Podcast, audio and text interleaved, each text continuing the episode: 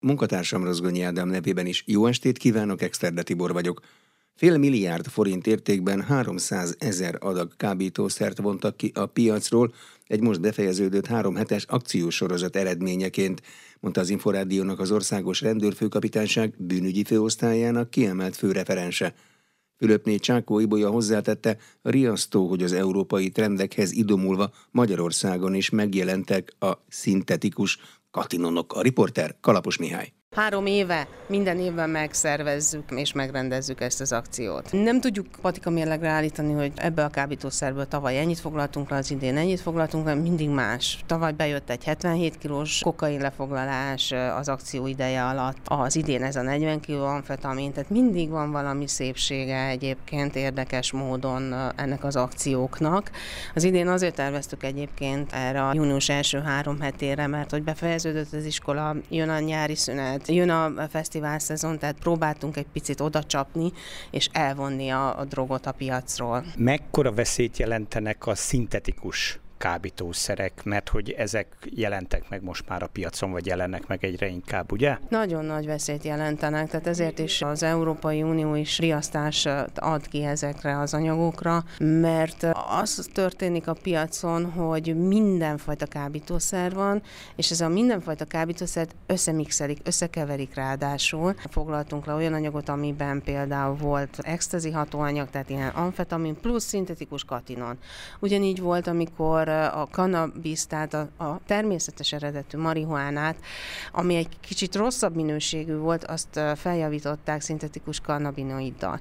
Most aki úgy gondolja, hogy ő most ismeri a természetes cannabis hatásait, akkor most kap egy ilyet, ami fel van javítva, az egy nagyon ütős anyag tud lenni, és kiszámíthatatlan a hatása. Ugye ez a mostani akció az egész országra kiterjedt. Igen, egész országra, több mint 300 ügyben, közel 200 200 helyszínen csaptak le a kollégák. Összesen kb. 300 ezer adag kábítószert vontunk ki a piacról, és több mint 20 kg katinont, foglaltunk le kokaint 2 kilót, 55 kg amfetamin típusú anyagot, és ebben benne van a 40 kg amfetamin is. Ezen kívül 55 kg kannabiszt is lefoglaltunk, és ezen kívül lefoglaltunk még kisebb mennyiségben ugyan, de illegális gyógyszereket is, és ezek főleg az anabolikus szteroidok, főleg a potenciafokozók, ami azért nagyon elterjedt. 461 gyanúsított is volt, ez tulajdonképpen megfelel az éves akcióknak?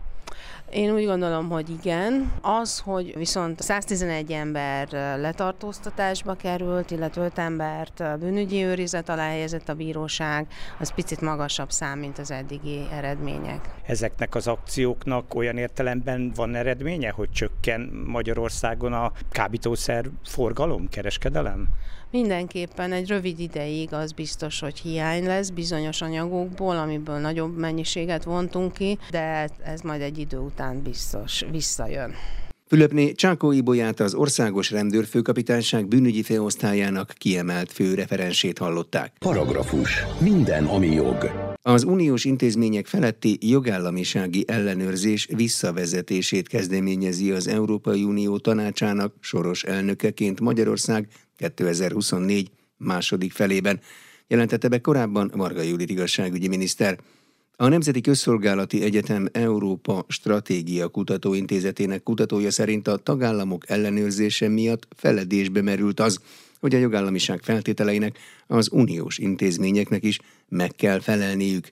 Gát Ákos Bence éppen ezért nagyon fontosnak tartja a magyar elnökség kezdeményezését. Az uniós intézmények jogállamisági ellenőrzése, illetve alapvetően az, hogy az uniós intézmények betartják az alapvető jogokat, az egy eredendő feladat, ami az uniós alapszerződésekben is rögzítve van. Az uniós alapszerződésekben azért szerepelnek az alapvető jogelvek, alapvető értékek, mert ezzel szeretnék a tagállamok betartatni az uniós intézményekkel is ezeket a tagállamok jogállami alkotmányos rendszerekben létező és védett értékeket. Tehát ha megnézzük az uniós jog fejlődését, az unió jogtörténetét, akkor azt tapasztaljuk, hogy a 70-es években a Német Alkotmánybíróság kérte számon az uniós intézményeket, és jelentette ki, hogy nem megfelelő még az alapjogvédelem az Európai Unió intézményei tekintetében. Ezért fogadtak el később különböző rendelkezéseket, alapjogi kártát is például, bírói joggyakorlatot alakítottak ki, amely egyre jobban igyekezett garantálni, hogy az alapvető jogok és a jogállamiság biztosított legyen az uniós szintéren is. Tehát amikor az Európai Unió kapcsán, vagy az jogelődje az európai közösségek kapcsán alapvető értékekről, jogállamiságról beszélünk, akkor az volt az eredeti kontextus, hogy az uniós intézmények betartják ezeket. Ez a máig meghatározó kérdés egyébként, hiszen erről van értelme beszélni, csak politikailag az történt, hogy a 2010-es évek elejétől az Európai Parlament és különböző politikai aktivista, lobbista szervezetek nyomására attól lett hangos a sajtó, hogy az Unió szeretné ellenőrizni, hogy a tagállamokban érvényesül a jogállamiság, és ez annyira elterelte a figyelmet, hogy az alapvető kérdés, amely évtizedeken keresztül jelen volt az Európai Unióban, elfelejtődött. Tehát a magyar kormány azzal, hogy rávilágított, hogy a következő évi soros elnöksége alatt szeretne az unió intézményeit ellenőrző jogállamisági mechanizmust létrehozatni, vagy arról vitát folytatni, az a gyakorlatilag visszatér oda, ahol 10-12 évvel ezelőtt abba maradt ez a vita, hiszen ez nem zárult le. Látjuk, hogy az uniós intézmények köztük az Európai Parlament folyamatosan arra törekszik, hogy bővítse a hatásköreit az alapszerződésekben lefektetett hatáskör megosztási szabályok ellenére is. Erről tudni kell, hogy ez egy jogellenes törekvés, tehát jogosan merül fel a kérdés, hogy például egy ilyen esetben milyen garanciát tudna felmutatni az uniós intézményrendszer, hogy ne léphessenek túl a hatásköreiken, de ez csak egy példa. Aztán, hogy mennyire méltányosak az eljárások egyes országokkal szemben, mennyire tartják tiszteletben az állampolgári akaratot, a demokratikusan választott nemzeti parlamenteket. Ezek mind-mind olyan kérdések, amelyek nem csak politikai jellegűek, hanem jogi jellegűek és jogszerűségi, jogbetartási, jogállamisági kérdéseket vetnek fel. A tagállamok többsége támogatná azt, hogy az Európai Unió ne csak másokon, a tagállamokon kérje számon a jogállamiságot, hanem a saját intézményein is? Tehát vita ugyan lesz ebből, de várható erről döntés is ön szerint? Az biztosan ki tudjuk jelenteni, hogy volt olyan pillanat, amikor a tagállamok ezt egyhangúan támogatták, hiszen azért került be az uniós alapszerződésekbe az alapvető jogok és a jogállamiság védelme, mert a tagállamok úgy döntöttek, hogy ezt közösen egyhangú döntéssel mindnyáján elfogadva beleírják az alapszerződésekbe, tehát úgy gondolom, hogy egy kezdeti konszenzus ezzel kapcsolatban van. Természetesen az, hogy most a politikai kontextus most éppen milyen, vagy hogyan fog alakulni jövőre az Európai európai parlamenti választások során, illetve nyilván lesznek nemzeti tagállami választások is, azt nehéz megjósolni, de úgy gondolom, hogy arra mindenképpen jó esély van, hogy a vita napirendre kerüljön, és érdemben folytassanak erről tárgyalásokat. Az, hogy melyik tagállam hogyan fog ehhez pontosan viszonyulni, itt mindig a lényeg a részletekben van, tehát talán nem is az a legfontosabb kérdés, hogy elvi szinten érdeklődés mutatnak-e az iránt, hogy az uniós intézmények is a jogszerű működésüket garantálni lehessen, hanem azt, hogy például ezt milyen eljárásokon, mennyire kemény vagy puha eljárásokon keresztül kívánnák megvalósítani, vagy milyen területeken. Tehát az Unióban mindig a részleteknél kezd bonyolódni a konszenzus elérése. Ezt még itt nem lehet megjósolni, de úgy gondolom, hogy Magyarország egy nagyon fontos kezdeményezést tűzne napirendre 2024 második felében ezzel az uniós jogállamisági mechanizmussal, amely ezúttal az uniós intézményeket lenne hivatott ellenőrizni. Fél év bizonyára elég lesz a vitára, vagy legalábbis annak megkezdésére végére, de utána egy másik elnökség következik, ki tudja annak mi lesz a prioritása is, hogy felvállalja-e ezt az ügyet, ezt a témát minden esetre, hol kell, hogy erről a végén döntés szülessen, ha egyáltalán lesz döntés. Az uniós döntéshozatalról tudni kell, hogy alapvető sajátosság, hogy meglehetősen lassú, tehát nem úgy történik a jogalkotás, hogy egyik héten kitalálnak valamit, és a másik héten vagy két hónapon belül feltétlenül meg is valósul, de ugyanakkor vannak olyan dolgok, amelyek meg egész gyorsan megvalósulhatnak, attól függ, hogy milyen intézményi formát, vagy milyen eszközöket hoznának létre az uniós intézmények jogállamisági ellenőrzésére. Hogyha könnyebben megvalósítható eszközöket, vagy kevesebb szabályozással járó, esetleg nem akkora többséget igénylő szabályozással járó eszközt hoznak létre, az gyorsabban megvalósulhat, és minél nagyobb többségre van szükség, vagy konszenzusra, annál bonyolultabb lehet ez a folyamat. Ezt megint csak még egyelőre nem lehet megjósolni. Úgy gondolom, hogy az a fontos, hogy a vita napirendre kerüljön, és elkezdődjön az előkészítése. Ha a magyar elnökség alatt sikerül meg is állapodni egy ilyen eszközről, és életbe is léptetni, az annál jobb, de én úgy gondolom, hogy ha már érdemi vita folyik a dologról, és elkezdődnek az előkészítési munkálatok, már akkor is sokkal erőlép tarthat az Európai Unió. Gátánkos Bencét a Nemzeti Közszolgálati Egyetem Európa Stratégia Kutatóintézetének kutatóját hallották. Az Inforádió jogi magazinját hallják, munkatársam Rozgonyi Ádám nevében is jó estét kívánok, Exterde Tibor vagyok. Az ajándékozások során gyakran magasabb értékű ingó vagy ingatlan vagyontárgyak is gazdát cserélnek, bár a jogi eljárás választása elsőre szokatlannak tűnhet, egy ajándékozási szerződéssel mind az ajándékozó, mind a megajándékozott megvédheti érdekeit, ezért a megajándékozottal célszerű közjegyzői okiratba foglalt ajándékozási szerződést kötni. Tóth Ádámmal, a Magyarországos Közjegyzői Kamara elnökével beszélgettem. Mindenki kerül olyan helyzetbe, hogy ajándékot kíván adni gyermekének, de nem biztos, hogy ezt ugyanazzal a jogszabály szerint kell megtennie, Például, ha a gyermek külföldön él, mi külföldön élünk, vagy a tartózkodási helyünk más. Ezer olyan szempont lehet, amikor ezt érdemes végig gondolni. Más az ajándék szabályozása a különböző jogokban? Az ajándék az egy ingyenes juttatás, amit el kell fogadnia a megajándékozott személynek, tehát amikor ö, születésnapra adunk egy könyvet, és felcsillan a szeme a megajándékozottnak, akkor a viselkedéséből tudjuk, hogy elfogadta ezt az ajándékot.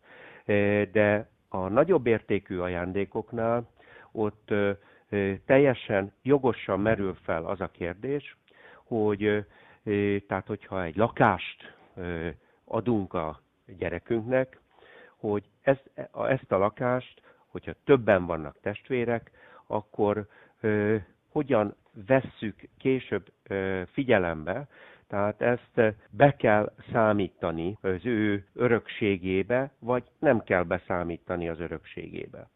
A magyar jog azt mondja, hogy alapvetően akkor kell beszámítani az örökségbe, hogyha kikötik, a különös szót fogok használni, az úgynevezett osztályra bocsátás, tehát osztályra bocsátási kötelezettséggel történik az ajándékozás. Az idegen jogok, és itt elsősorban mondjuk gondolok a, a francia, a német, a holland jogra, de tudomásom szerint még az olasz jog is így közelíti meg, hogyha valaki ajándékoz a gyerekének valamilyen nagyobb értéket, akkor az automatikusan beszámít az örökségébe, és pont azt kell kikötni, hogy ne számítson be, tehát hogy, hogy én nem kívánom azt, hogy ezt, amikor az ő örök részét megállapítják, akkor figyelembe vegyék, hogy tőlem kapott egy ajándékot.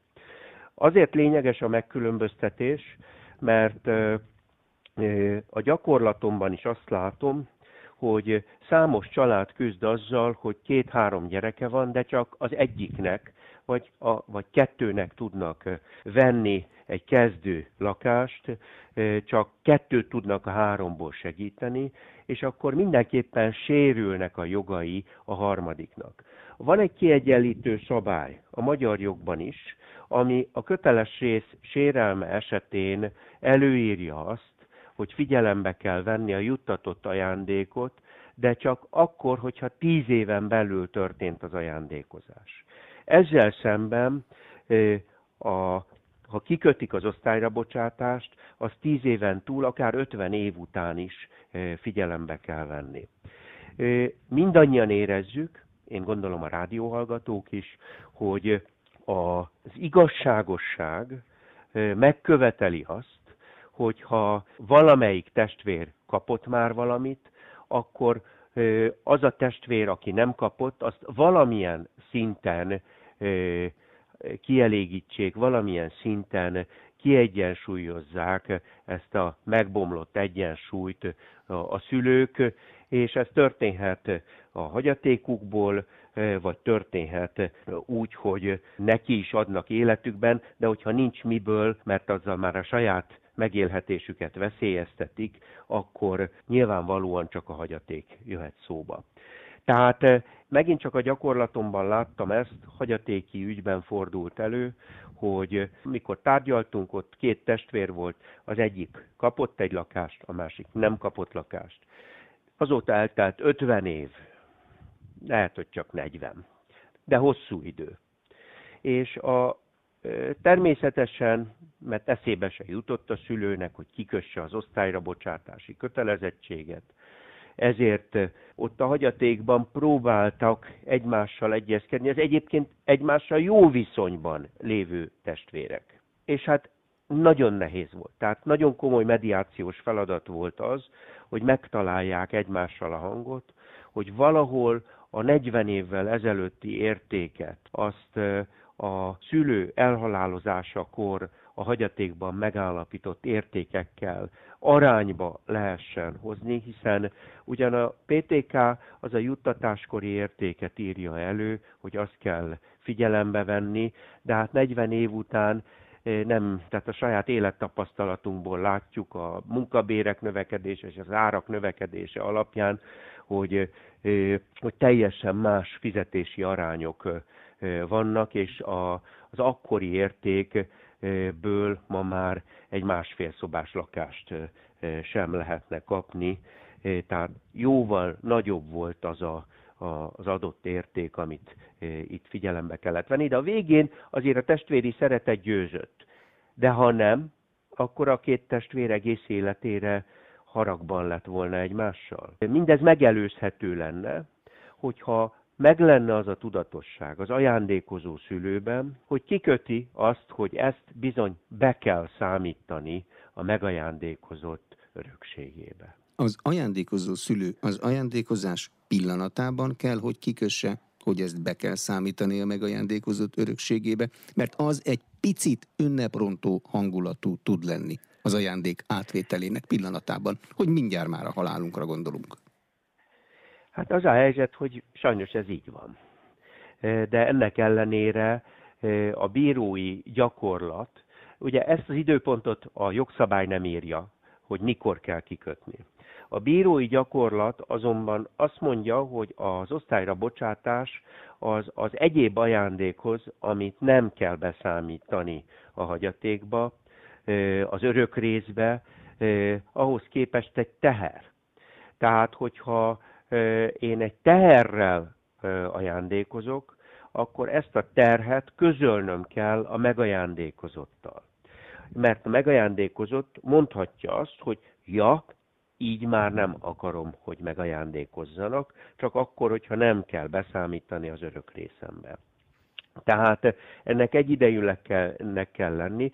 Természetesen van arra lehetőség, hogy akár 20 év múlva is, hogyha megvan a két félben a hajlandóság, az ajándékozó szülőben és a megajándékozott gyerekben, akkor ők egy közös megállapodásban a gyerek elfogadja azt, hogy a szülő szeretné, hogyha beszámítanák az ajándék értékét a gyerek örök részébe. De ahhoz kell egy jó viszony, meg e, ezeknek a jogintézményeknek az ismerete.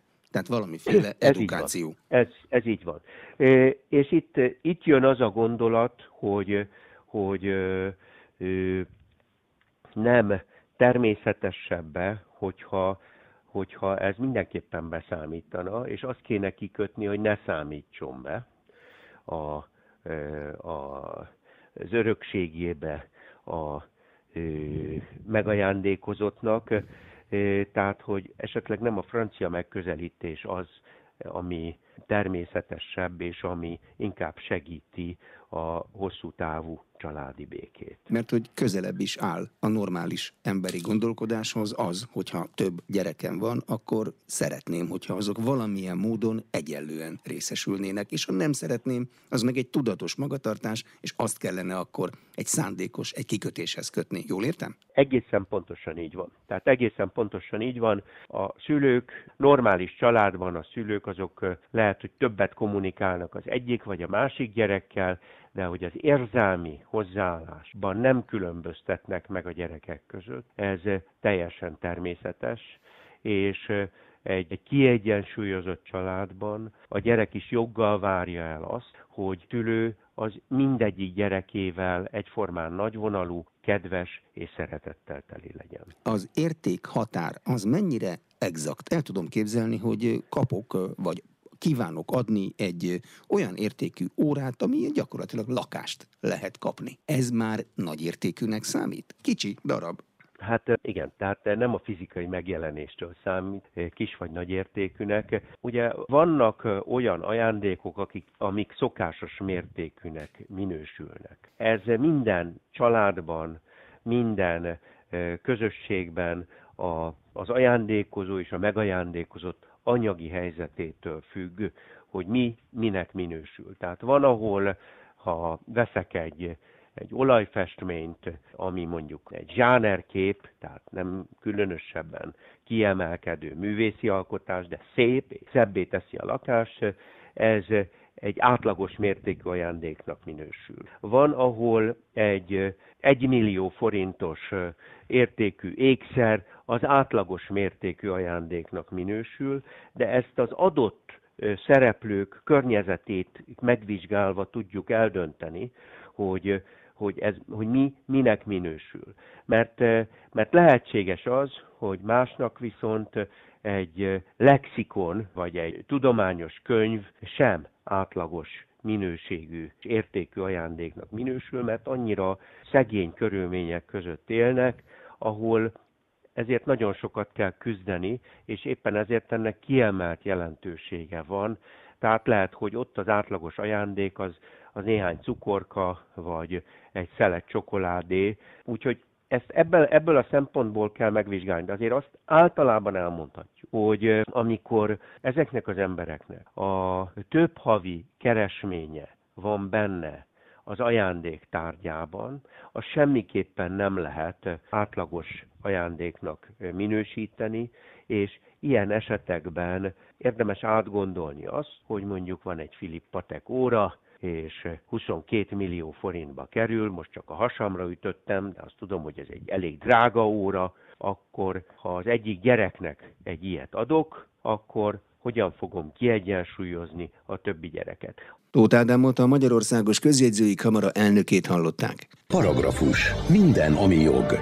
Az elmúlt időszak tapasztalatai azt mutatják, hogy egyre inkább előtérbe kerül a világon az online kereskedelem, ezért a magyar fogyasztók körében is töretlenül népszerű az online vásárlás. Azonban ezen vásárlási mód esetén a hagyományos áruházi vásárláshoz képest eltérő problémákkal is szembesülhetnek a fogyasztók. Ezekről Rozgonyi Ádám beszélgetett Kispál Edittel, a Fogyasztóvédelmi Egyesületek Országos Szövetségének szóvivőjével. A legfontosabb tanácsunk mindig az, hogy ne impulzív módon vásároljunk, mondjuk ez a, a hagyományos volti vásárlás esetén is ugyanúgy fennáll, tehát attól még, hogy meglátunk egy akciós feliratot, nem kell azonnal megvenni a boltban sem a terméket, ugyanígy némi önmérsékletet tanúsítva kell eljárnunk az online térben is, mert közel se biztos, hogy az a, az akció mondjuk egy másik weboldalon is jónak számítana, elképzelhető, hogy esetleg sokkal drágábban vesszük meg az akciósnak gondolt terméket, tehát mindenképpen érdemes egy kicsit körbenézni az online térben, akár ilyen árösszehasonlító oldalakon, hogyha csak az árból indulunk ki. De ugye az egyéb felvásárlási feltételeknek is érdemes azért utána nézni, mikorra fog megérkezni az a termék, tehát milyen szállítási határidővel vállalják, milyen szállítási díjak merülnek fel. Ezek egyébként mind kötelezően feltüntetendő kategóriák, és hát ami a legfontosabb, és nem győzzük hangsúlyozni, hogy tudjuk egyáltalán, hogy ki lesz az eladó, kivel kötünk szerződést. Azt gondolhatnánk, hogy ez, ez, ez, ez teljesen egyértelmű dolog, egyre több olyan panasz érkezik hozzánk, hogy vissza szeretné küldeni a terméket, mert szeretne élni mondjuk a 14 napos elállási jogával a fogyasztó, de nem kapott számlát, csak egy e-mail címet tud, a, a weboldalon is semmilyen elérhetőség nem szerepel, nem tudja kihez visszaküldeni, és, és ott áll, hogy van egy olyan termék, amit ő kifizetett, de nem tudja használni. Tehát mielőtt vásárolunk, mielőtt bármire rákattintunk, az első és legfontosabb, hogy az adott weboldalon keressük meg a, akár a vásárlási feltételeket, általános szerződési feltételeket, vagy a kapcsolatfűre kattintsunk oda, és nézzük meg, hogy akkor itt tényleg cég van-e az adott weboldal mögött, mi a neve, fel van-e tüntetve a székhelye, adószáma, esetleg cégjegyzékszáma, mert ezek már mind-mind egy picivel nagyobb biztonságot adnak nekünk vásárlóknak. Ugye hol merül még fel ez igazából? Például a közösségi médiában, mondjuk a Facebook felületen történő vásárláskor nem tudják a, a fogyasztók, hogy most egyáltalán magánszemély hirdeti ott a terméket, vagy cégtől vásárolnak, és ugye a jogérvényesítés szempontjából ez egyáltalán nem mindegy. Jótállási jegyet is kapunk a megrendelt termék mellé, az mikor kerül képbe és mi a szerepe? A kötelező jótállás alá eső termékek esetében kell kapnunk valóban jótállási jegyet. Ezt akár papíralapon, akár elektronikus formában is át lehet adni most már a, a vásárlók számára. De ugye jótállási jegy is csak akkor jár, hogyha cégtől vásárolunk. Tehát az összes fogyasztóvédelmi jogszabály, ez a fogyasztó és vállalkozás közötti szerződésből indul ki. Tehát ha magánszemélytől vásárolunk valamit, akkor nincsen a kötelező jótállás. Ha cégként vásárolunk valamit, arra sem vonatkozik a jogszabály szerinti kötelező jótállás, tehát ezekre azért mindenképpen érdemes odafigyelni. A jótállási jegyel tudjuk egyébként utóbb majd érvényesíteni a úgynevezett garanciális jogainkat, de ha rendelkezünk a, a számlával, nyugtával, akkor azzal is tudjuk független attól, hogy kaptunk-e jótállási jegyet vagy sem. Mi a teendő akkor, hogyha tényleg nem találunk semmilyen élő kontaktot mondjuk egy webáruház honlapján, és panaszunk van, kérdésünk van, akkor ki oldja meg ezeket a problémáinkat? Hát ha senkit nem találunk, akkor nem nagyon tud senki sem segíteni, tehát ez, ez azért egy nagyon fontos információ, hiszen akár a békéltető testületek, akik ugye az egyedi fogyasztói jogvitát el tudják bírálni, akár a, a fogyasztóvédelmi hatóság, aki minden vármegyei kormányhivatalban van fogyasztóvédelmi osztály, tehát hozzájuk szeretnénk fordulni, mert mondjuk megtévesztő vagy tisztességtelen volt ez a, ez a kereskedelmi gyakorlat szerintünk, vagy lehet, hogy csalás áldozata lettünk, mindenhova csak úgy tudunk bejelentéssel élni, hogyha meg tudjuk mondani, hogy ki okozta nekünk ezt a, ezt a kárt, vagy ezt a, kitől szenvedtük el ezt a megtévesztést. Tehát egy cégnevet, illetve egy székhely címet meg kell tudnunk mondani, hiszen azt is igazolnunk kell, hogy mi megpróbáltuk rendezni a jogvitánkat közvetlenül a vállalkozással. Ez is most már feltétele akár a békeltető testületi eljárásnak, akár a fogyasztóvédelmi hatósági eljárásnak. Tehát ha ezt nem tudjuk igazolni, akkor el sem tud indulni az eljárás ezekben az esetekben sem. Természetesen, hogyha valamilyen büntetőjogi kategóriában gondolkodunk, tehát azt gondoljuk, hogy csalás áldozata lettünk, akkor a rendőrséghez is lehet fordulni, de hát a rendőrség is azért némi adatot fog kérni tőlünk, tehát nem biztos, hogy egy károsult egy bejelentésére el tud indulni egy nyomozás. Persze, hogyha gondolom tömegével kapják meg ezeket a panaszos leveleket vagy feljelentéseket a nyomozóhatóság képviselői, akkor, akkor azért ők is el tudnak kezdeni, de a mi kis egyedi sérelmünk nem fog tudni megoldódni, ha nem tudjuk, hogy kivel szerződtünk. Ugye egyre nagyobb teret kap a mesterséges intelligencia, mert tényleg a hétköznapi felhasználó szintjén is tudjuk használni nagyon sok mindenre, és hát meglehetősen jó mondjuk fordításokat készít, például képes rá akár cikkeket írni is, bizonyára használják a hirdetésekben is a mesterséges intelligenciát. Örüljünk ennek a fejlődésnek, vagy azért tartsunk tőle? Hát olyan szempontból örülhetünk neki, hogy ugye magyarul is megkapjuk azokat az információkat, amit lehet, hogy korábban mondjuk csak angolul vagy csak kínaiul kaptunk volna meg. Tehát ebb, ha ebből a szempontból nézzük, akkor mindenképpen ez egy, egy előny, hiszen a használati kezelési útmutatót is mondjuk egy, egy műszaki cikk vonatkozásában nekünk magyar nyelven közérthetően érthetően meg kell kapnunk. Ebben nagy segítséget tud nyújtani akár a, így a mesterséges intelligencia is. Az, hogy egyébként hogy értelmezi mondjuk a jogszabályokat, mert ugye ilyenbe is belefutottunk már, ott azért még van mit tanulnia ennek az új technológiának, tehát ott, ott azért ne higgyünk el mindent, amit, amit tudunk olvasni. Érdemes, ha ilyen jellegű kérdésünk van, akkor akár a fogyasztói hatóságot megkeresni, akár civil szervezeteket megkeresni, hogy akkor tényleg hogyan lehet eljárni adott esetben. Az internethez már tényleg a legfiatalabbak is hozzáférnek, akár már tíz éves kor alatt. Ha ők rendelnek valamit, akkor ők, akkor ez szabályos, és viselniük kell a felelősséget a megrendelt áru iránt, és a nyilván az iránt a tranzakció iránt, amit ők végrehajtottak, vagy a, szülő, vagy a szülők a felelősek ekkor? Hát így alapvetően kiskorúak esetében a szülő a felelős mindenért, amit a kiskorú tesz, de ugyanakkor azért a polgári törvénykönyv is kimondja, hogy azért a kiskorú gyerekek is megköthetik a, a mindennapi élet alapvető szükségleteihez történő szerződéseket, tehát most gondoljunk abba, hogy mondjuk a péknél is vehet egy kiló kenyeret a tíz éves is, és ott is kvázi egy adásviteli szerződést kötött. Tehát nincsen ilyen jellegű, teljesen kizáró körülmény. Persze azt mondjuk azért mérlegelni lehet, hogy most ez a mindennapi életszokásos élethelyzetéhez kötődik, vagy, vagy sem. De igen, alapvetően ők is rá tudnak nyomni a vásárlás gombra, adott esetben még, hogyha mondjuk a szülőnek be van állítva a számítógépén, laptopján, telefonján a, a bankkártyája, egy gombnyomással az is lehet, hogy ki is tudja fizetni a terméket, tehát azért ezeket érdemes végig gondolni, és némi a biztonságunk szempontjából némi korlátot beépíteni ebbe az egész rendszerbe. Mert ugye a weboldalak gyakorta megkérdezik, hogy elmúlt-e 18 éves a felhasználó, ő pedig teljes nyugodtsággal rányomhat, hogy így van, igen, elmúlt, de közben lehet, hogy csak 9 éves például. Persze, hát nincsen semmi ilyesmi kontroll. Ugye ezt akkor tudjuk kiküszöbölni, hogyha eleve fel van telepítve mondjuk az adott műszaki cikkre egy olyan korlátozás, hogy bizonyos weboldalak, vagy ahol ez a kérdés felmerül, azt mondjuk kapásból tiltja a, a, az adott program, amit, amit használunk. Nagyon sok ilyen jellegű program van, érdemes ezzel is dolgozni, csak ugye akkor nehéz, hogyha nem külön műszaki cikk van a, a gyermek kezében, hanem a szülőit használja, mert ugye a szülő saját magát azért nem szeretné ilyen irányba lekorlátozni általában. Kispál Editet a Fogyasztóvédelmi Egyesületek Országos Szövetségének szóvivőjét hallották. Jogi magazinnal legközelebb egy hét múlva jelentkezünk. Munkatársam Rozgonyi Ádám nevében is köszönöm figyelmüket, Exterde Tibor vagyok.